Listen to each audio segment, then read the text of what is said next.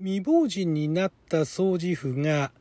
自分のイブニングドレスを求めてパリへ行く。コメディドラマミセス・ハリス・ゴースト・パリスの放題を勝手に考えたいと思います。あなたの辞任をちょっと拝借。こんにちは。ラジオ神の神ふみかつです。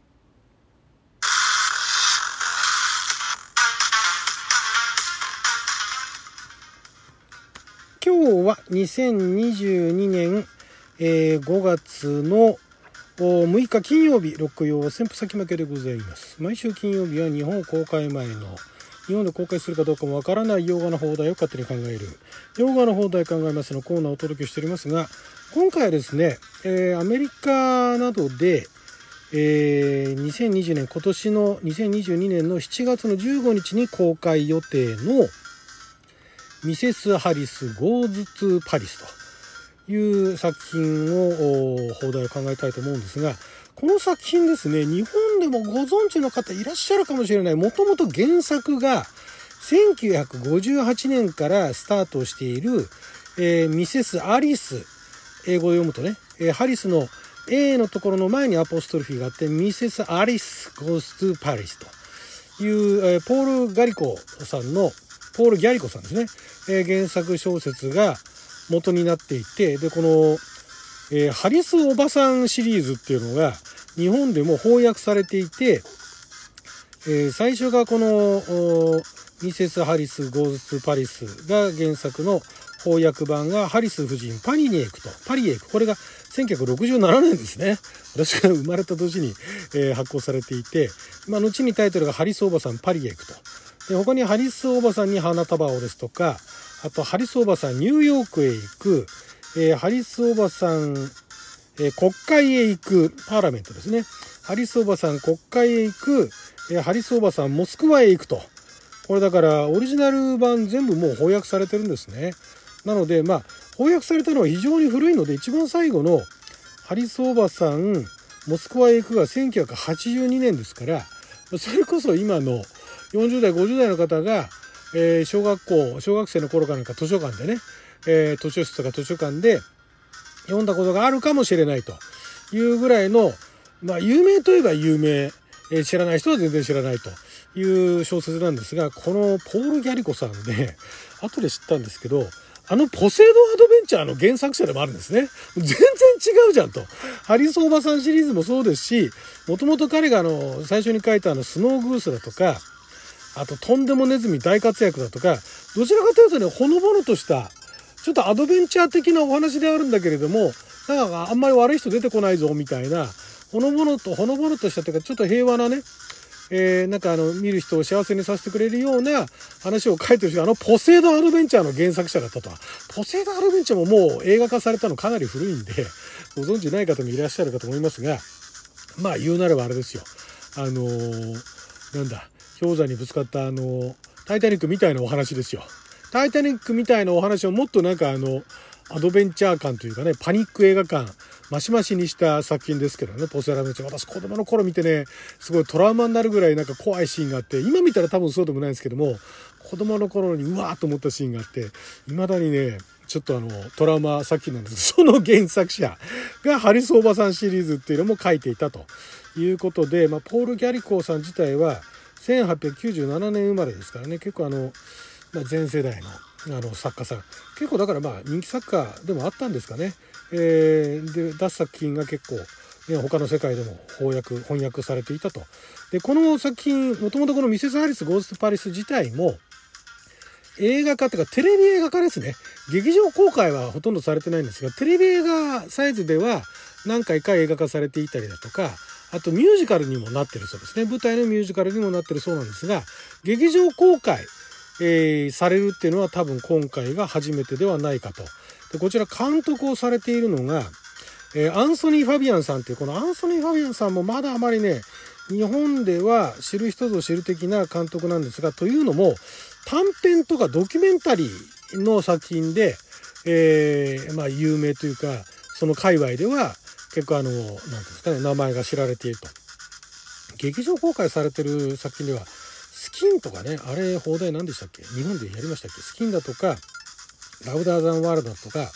ま、ヒューマンドラマでちょっとなんか社会派的な要素も入ったりだとか、まあ、ドキュメンタリーもされてますからね。そういう監督なんですがその監督がハリスおばさんシリーズまあこれ続くかどうかわかんないですけどもミセス・ハリス・ゴース・パリスという。でまた予告見たらね予告からねおしゃれなんですね。ノリがね。いやこれはいいなと。で、まあ、どういうお話かっていうとこのハリスおばさんっていうのがまああれはだから戦後第二次世界大戦後ぐらいなのかな？時代が。のあの掃除婦掃除婦って言ってもだからね、えっと、家政婦とまではいかないんだけれども、えー、お部屋の掃除をする。いろんな人のお部屋を掃除する。だからホテルの部屋の掃除というよりかはいろんな人のに呼ばれて部屋の掃除をするという掃除婦をやられてる方なんですね。もうだからハリスさんがいないと私何もできないわみたいなね感じですごいあのお金持ちに重宝されてるというおばさんなんですけどもそんな彼女があるところで掃除していた時にとても素敵なドレスを目にするんですね。で、えー、相当お高い相当自分が着るようなね、えー、普段着ているようなでおめかしして出かけていく時に着るよりもはるかに高いドレスなんですね。それが、えー、クリスチャン・ディオールのドレスなんですね。でそれを見てね、えー、いつか私はこのイブニングドレスを買うんだと。ディオールのイブニングドレスを着たい、買いたい、着たいという夢を抱くんですね。もう結構な年ですよ。で、そんなこんなしてる時に、えー、旦那が戦争で亡くなって、で、その戦争の、なんていうんですかね、戦没者手当っていうか、戦死者手当みたいなね、いうのが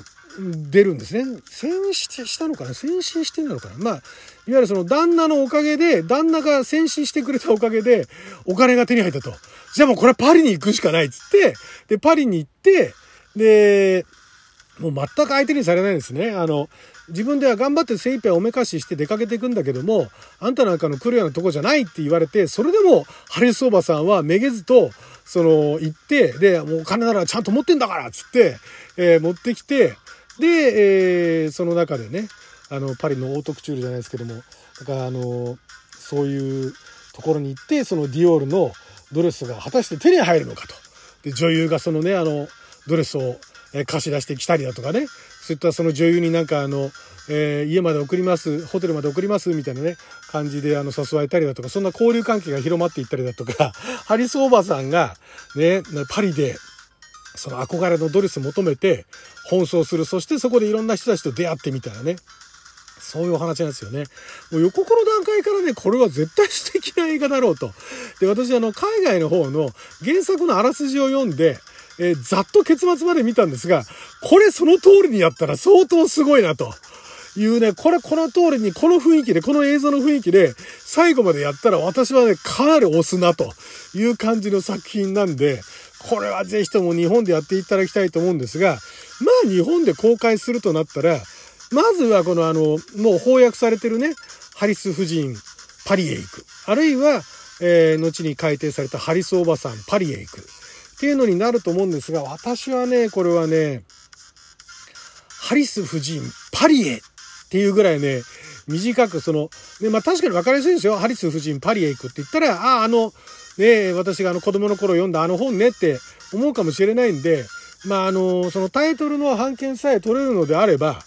ね、パリス、パリスじゃない、ハリス夫人、パリへ行く。これだから一応引っ掛けになってるんですよね。第1作目はね。ミセス・ハリス・ゴートゥ・パリスですからね。韻を踏んでんですね。まあその後はモスクワに行ったり、モスコーに行ったりだとか、パーラメント、国会行ったりだとか、ね、全然違うんで韻は踏まないですけど、ニューヨーク行ったりだとか。でもこれがきっかけでね、この監督でハリス・オバさん、この女優さんでハリス・オバさんシリーズってのが続いたら楽しかろうなっていう感じのキャスティングですね。主演を演じるのが、あのー、レスリー・アン・マンビルさん。レスリー・マンビルさんといえば、えー、あれですね。レスリー・マンビルさん、今ちょっとすぐ出てこないですけども、レスリー・マンビルさんといえば、あのね、